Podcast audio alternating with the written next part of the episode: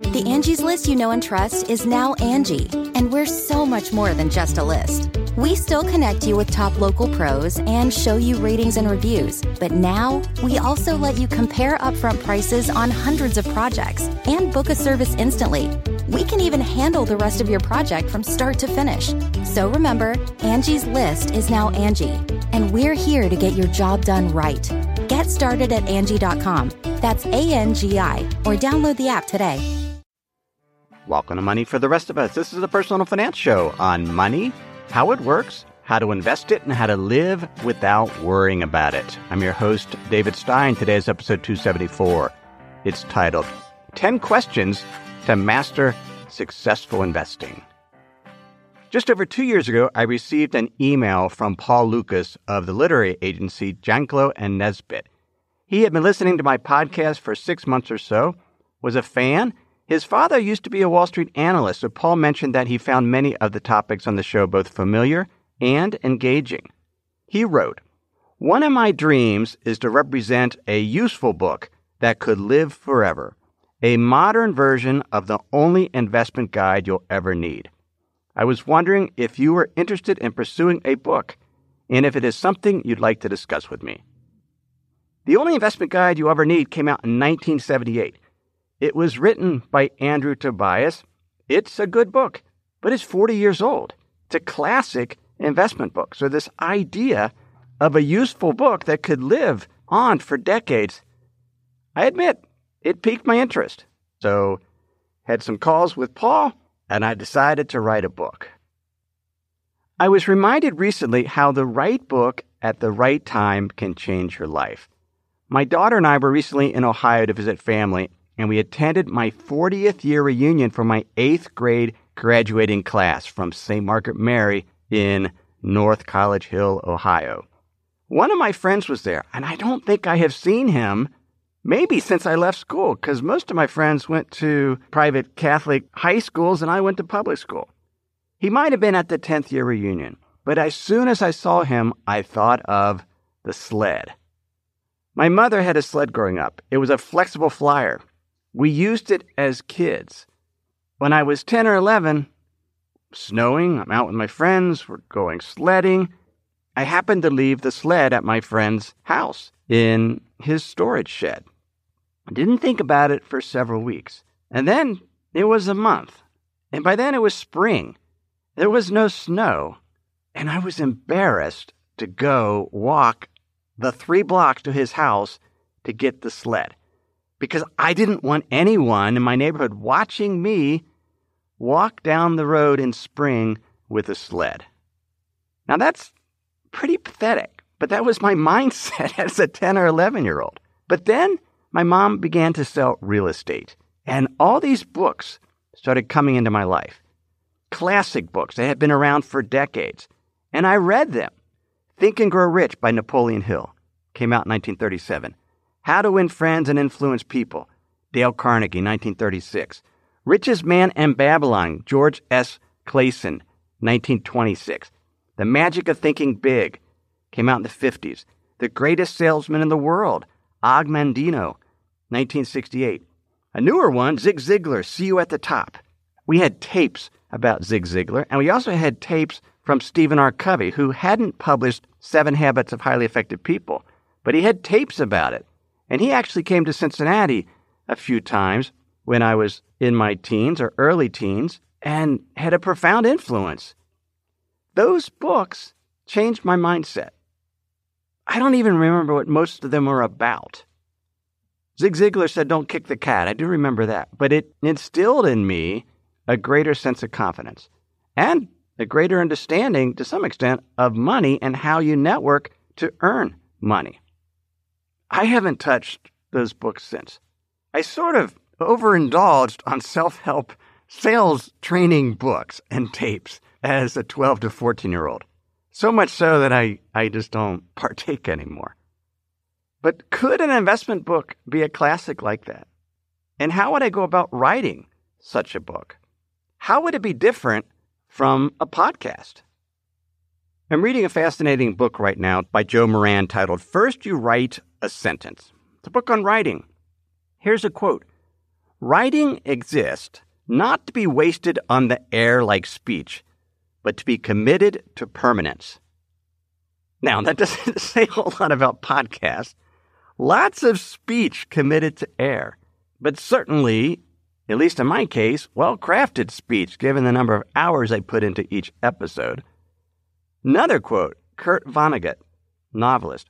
Writing allows mediocre people who are patient and industrious to revise their stupidity, to edit themselves into something like intelligence. Writing, it's carving, it's crafting, permanence, it's timeless. One sentence at a time. And that's how a book differs from a podcast. A book can live on for many, many years. Now, many of you go back and listen to older episodes of the show, but the idea of a book on how to invest, people ask me all the time, do you have any books on how to invest that you recommend? And there are a lot of great investing books out there and personal finance books. I mentioned a lot of them on my show. But they're not how I necessarily approach investing. And they don't teach the principles that I believe are the foundation for how we invest as portfolio managers. You and I are portfolio managers. And a portfolio manager compares different investment opportunities and allocates their money among them. Many of the investment books are very niche in terms of focusing on real estate or picking individual stocks or cryptocurrencies. But in analyzing the market, there really wasn't a book that looked at it and said, well, should you be investing in real estate or cryptocurrencies or value stocks? And how do you decide that? Back in episode two of three, we covered Annie Duke's book. She is a former professional poker player and decision making strategist. Her book is Thinking in Bets. She wrote, What makes a decision great is not that it has a great outcome. A great decision is the result of a good process. A great investment decision isn't because it has a great outcome, it is the result of a good investment decision process an investment philosophy. And that's what I wanted to put in a book an investing framework, something to help you decide where to invest and how to invest. Annie Duke, I asked her if she would endorse my book. She said she would consider it, but she had to read every single page. So I sent her the draft. She read it. She liked it. And she endorsed it. On the front cover, it says this is a high impact framework for making any decision, not just investing. Paul Lucas then contacted me in October 2017.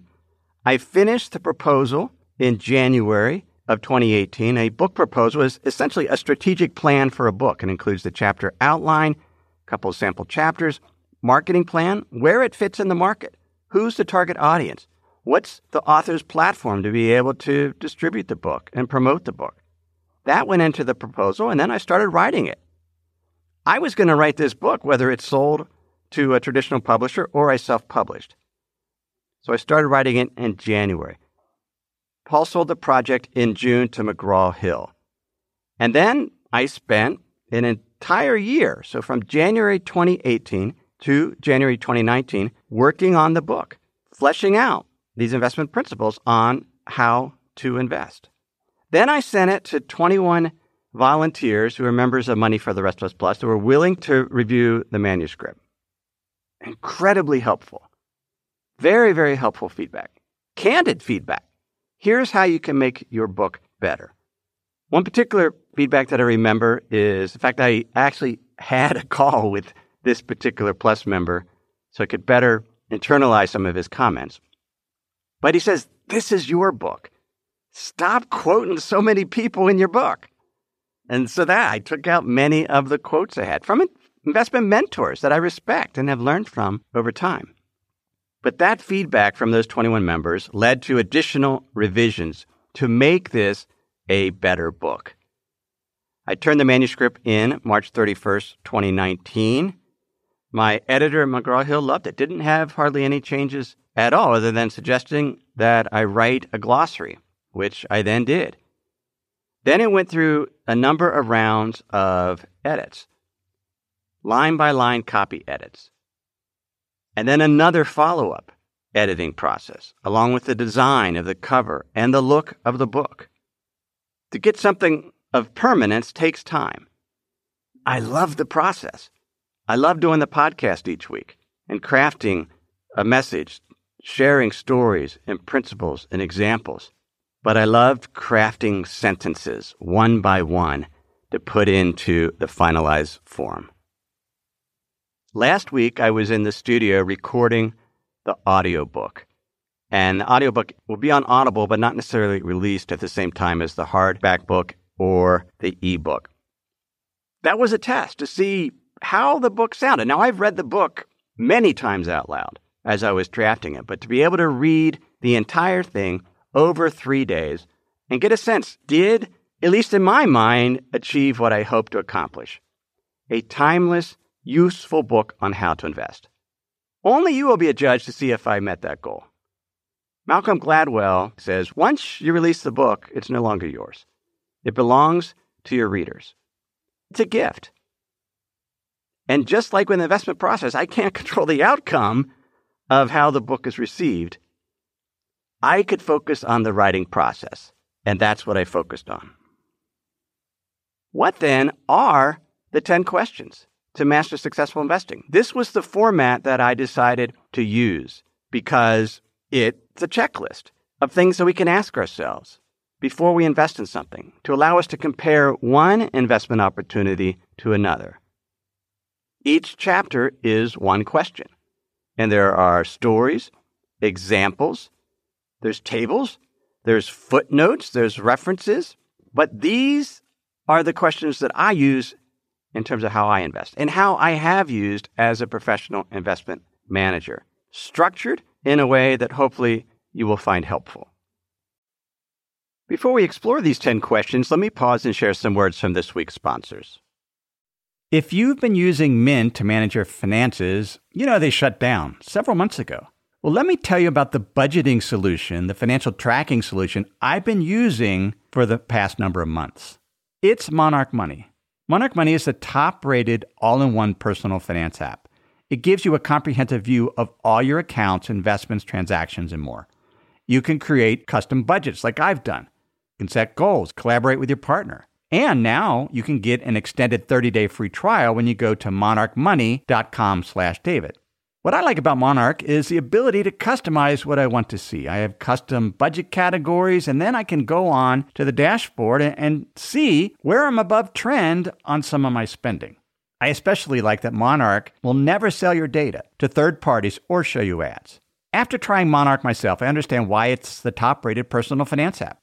And right now, get an extended 30-day free trial when you go to monarchmoney.com slash David. That's M-O-N a R C H M O N E Y dot com slash David for your extended 30 day free trial. We have a brand new sponsor to our show. It's Yahoo Finance. Yahoo's been around for decades. My first email outside of work was a Yahoo email address. But the financial side, I've used on occasion primarily to get data for dividend histories for particular funds or ETFs. But I was pleasantly surprised to get back on Yahoo Finance to see how it's evolved over the years. Now it's really a financial dashboard where you can get an understanding of what's going on with the markets. There are relevant articles from Bloomberg, Reuters, the Associated Press, and the Yahoo Finance team. You can look at the economic events calendar and see which data series are being released that day and what the consensus is.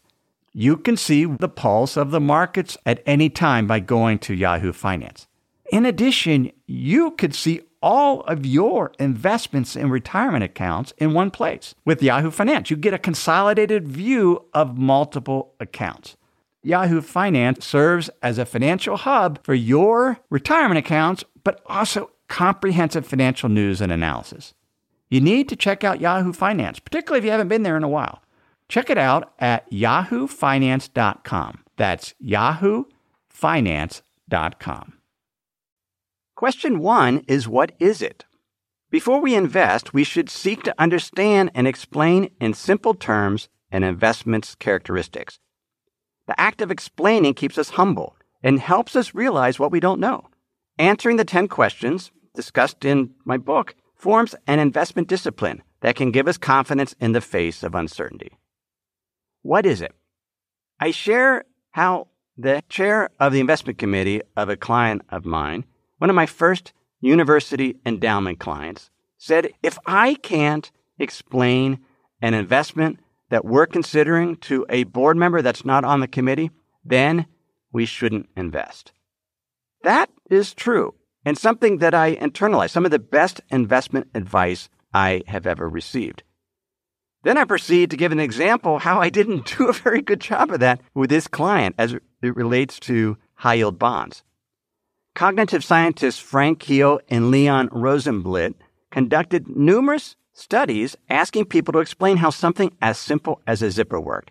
They found that as individuals tried to verbalize what they knew about a topic, they soon realized they didn't know as much as they thought. The exercise of explaining humbled them. We need to be able to explain in simple terms, perhaps to a friend or family member, how a particular investment works. Now, usually we don't know at the beginning what it is. We have to do the research. And part of that research focuses on the math and the emotion of investing. The math, what drives the return, such as interest rates, rent, dividends. And the emotion is how investors are valuing those cash flows. Are they placing a premium on them to where subsequent returns will be lower, or do they not care? And the valuations are very, very low, and the subsequent returns will be higher. But it starts with defining what it is. Question two is Is it investing, speculating, or gambling? Classifying financial opportunities by whether they have a greater likelihood to be profitable, to be unprofitable, or have an outcome that is highly uncertain simplifies the investing universe. Our research time is reduced when we focus most of our efforts on financial opportunities that have a positive expected return. This is a theme that we've discussed a number of times on the podcast. Investments, they have cash flow and cash flow growth. Speculations typically don't have cash flow. There's just the price and the hope that someone will pay a higher price in the future. And gambles are something that have a negative expected return.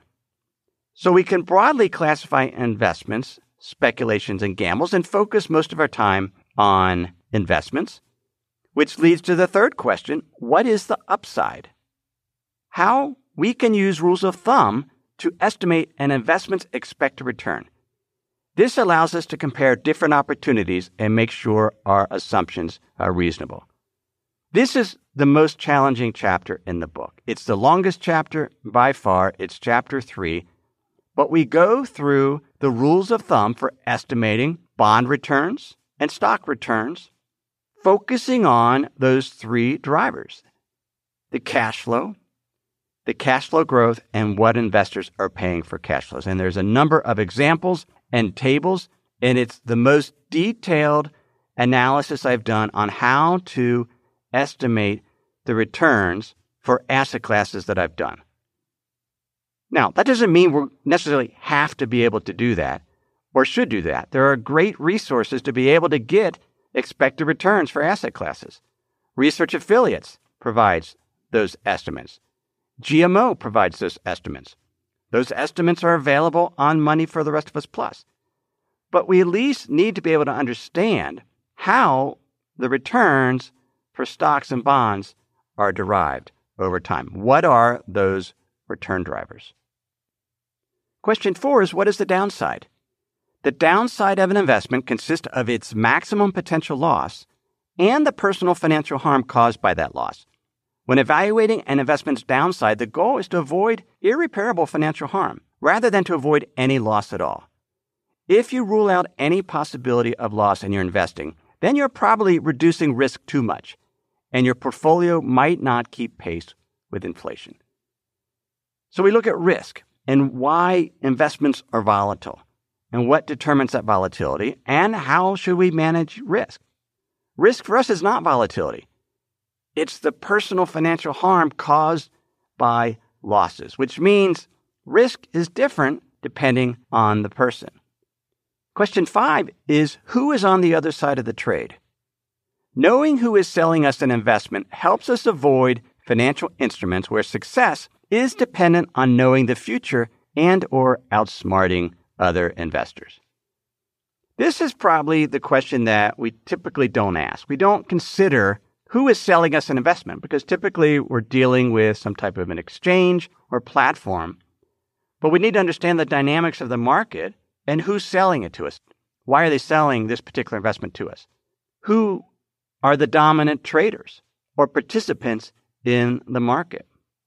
Back in the early 50s, right after Benjamin Graham published his classic investment work, The Intelligent Investor, most stocks were owned by individuals, which means Graham could get an informational edge. He could learn more about a company and its stock and why it was mispriced just by doing the research. It's way more difficult now because there are so many professional investors and algorithms. So it's hard to get that informational edge. Not that we shouldn't invest in individual stocks, but if you're going to do that, you need to at least understand who you are competing with. The other aspect when it comes to who is on the other side of the trade is what's the likelihood of the transaction going through? Will it fail? And we talk about that in that chapter. Question six is what is the investment vehicle? An investment vehicle is an instrument, product, or container that houses a particular investment strategy. Before investing, we should be able to explain an investment vehicle's attributes, including the expected return, the risk in terms of the expected maximum drawdown, liquidities, fees, structure, and pricing. This chapter takes a deep dive into the structure of investments, particularly ETFs, closed end funds, and mutual funds, and some of the risk with those different vehicles. We did a deep dive last week into exchange traded notes, which are another investment vehicle. We need to know the attributes of the vehicle, how they trade, and what is their liquidity. Question seven is what does it take to be successful? All investments have return drivers such as income, cash flow growth, leverage, and other attributes that determine the performance. Successful portfolios have a diversified mix of dependable return drivers that we have identified beforehand. We need to understand what has to happen for us to be successful in an investment. Do we have to be precisely right about something like we do if we buy gold or cryptocurrencies? Someone has to pay more in the future? Or is there multiple attributes of the investment. Maybe there's cash flow, so the dividends. So even if stocks fall some or bonds fall a little bit, we're getting that cash flow. So this involves factor investing, smart beta, dividend investing, leverage. Sometimes an investment looks attractive because leveraged is being used, borrowed money to make the returns, or at least to increase the expected returns. But we need to be very clear what has to happen for an investment to be successful. More often than not, it goes back to those return drivers cash flow, cash flow growth, and what investors are willing to pay for that cash flow now versus the future. Question eight is Who is getting a cut? Successful investors are aware of the entities taking a portion of the return in the form of fees, expenses, and taxes we should make sure we receive sufficient benefits for the fees we pay. We're going to pay fees when we invest. We're going to pay taxes if we're successful investors. There's expense ratios for funds and ETFs. Sometimes we hire an advisor to provide some assistance with our investing. But we need to know that all these fees come out of our return, and we need to make sure that we're getting sufficient benefit for the fees we pay. Question nine is How does it impact your portfolio? A diversified portfolio consists of a variety of asset categories with different return drivers. We shouldn't approach asset allocation as an optimization problem with a single right answer. Rather, using guidelines and rules of thumb, we have tremendous creative freedom to build an investment portfolio that aligns with our knowledge, interests, and values.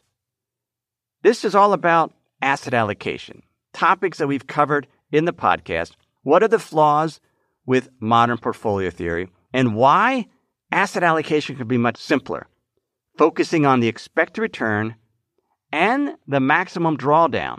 How much could we lose in an investment, how long has it typically taken to recover, and what would the personal financial harm be of that?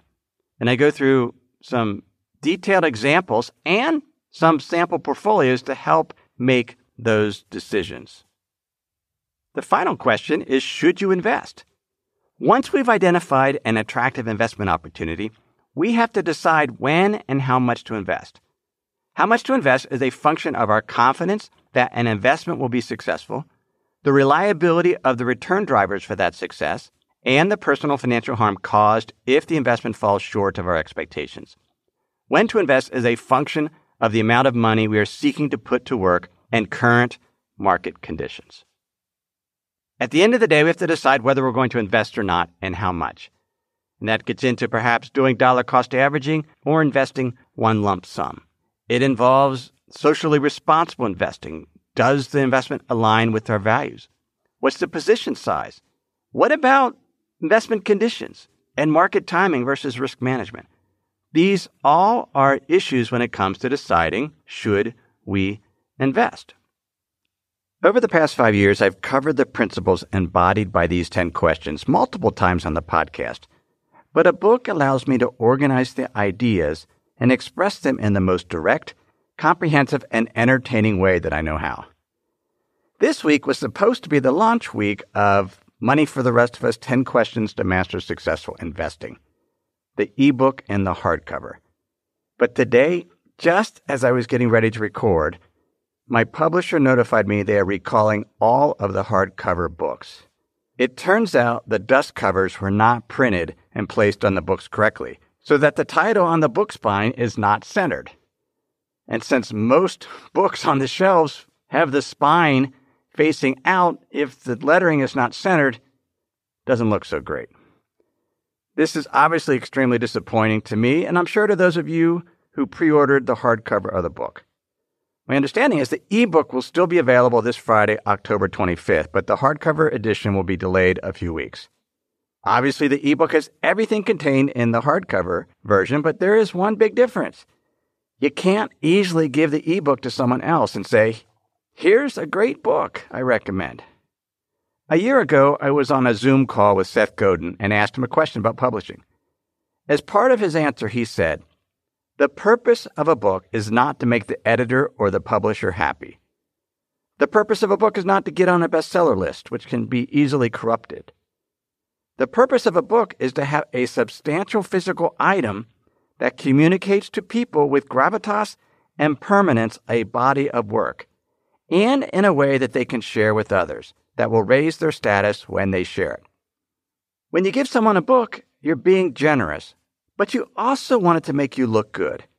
And a book with a flawed dust jacket doesn't meet that standard.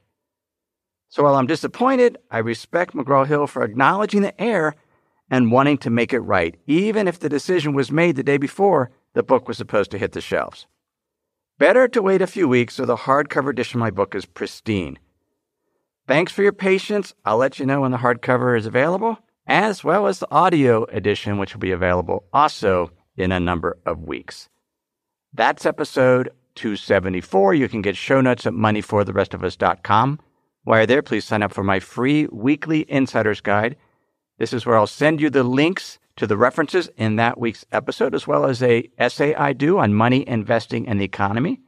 Some of the best writing I do each week just to those on that email list, the Insider's Guide, and you can sign up for that at moneyfortherestofus.com. Everything I've shared with you in this episode has been for general education. I've not considered your specific situation. I've not provided investment advice. This is simply general education on money, investing, and the economy. Have a great week.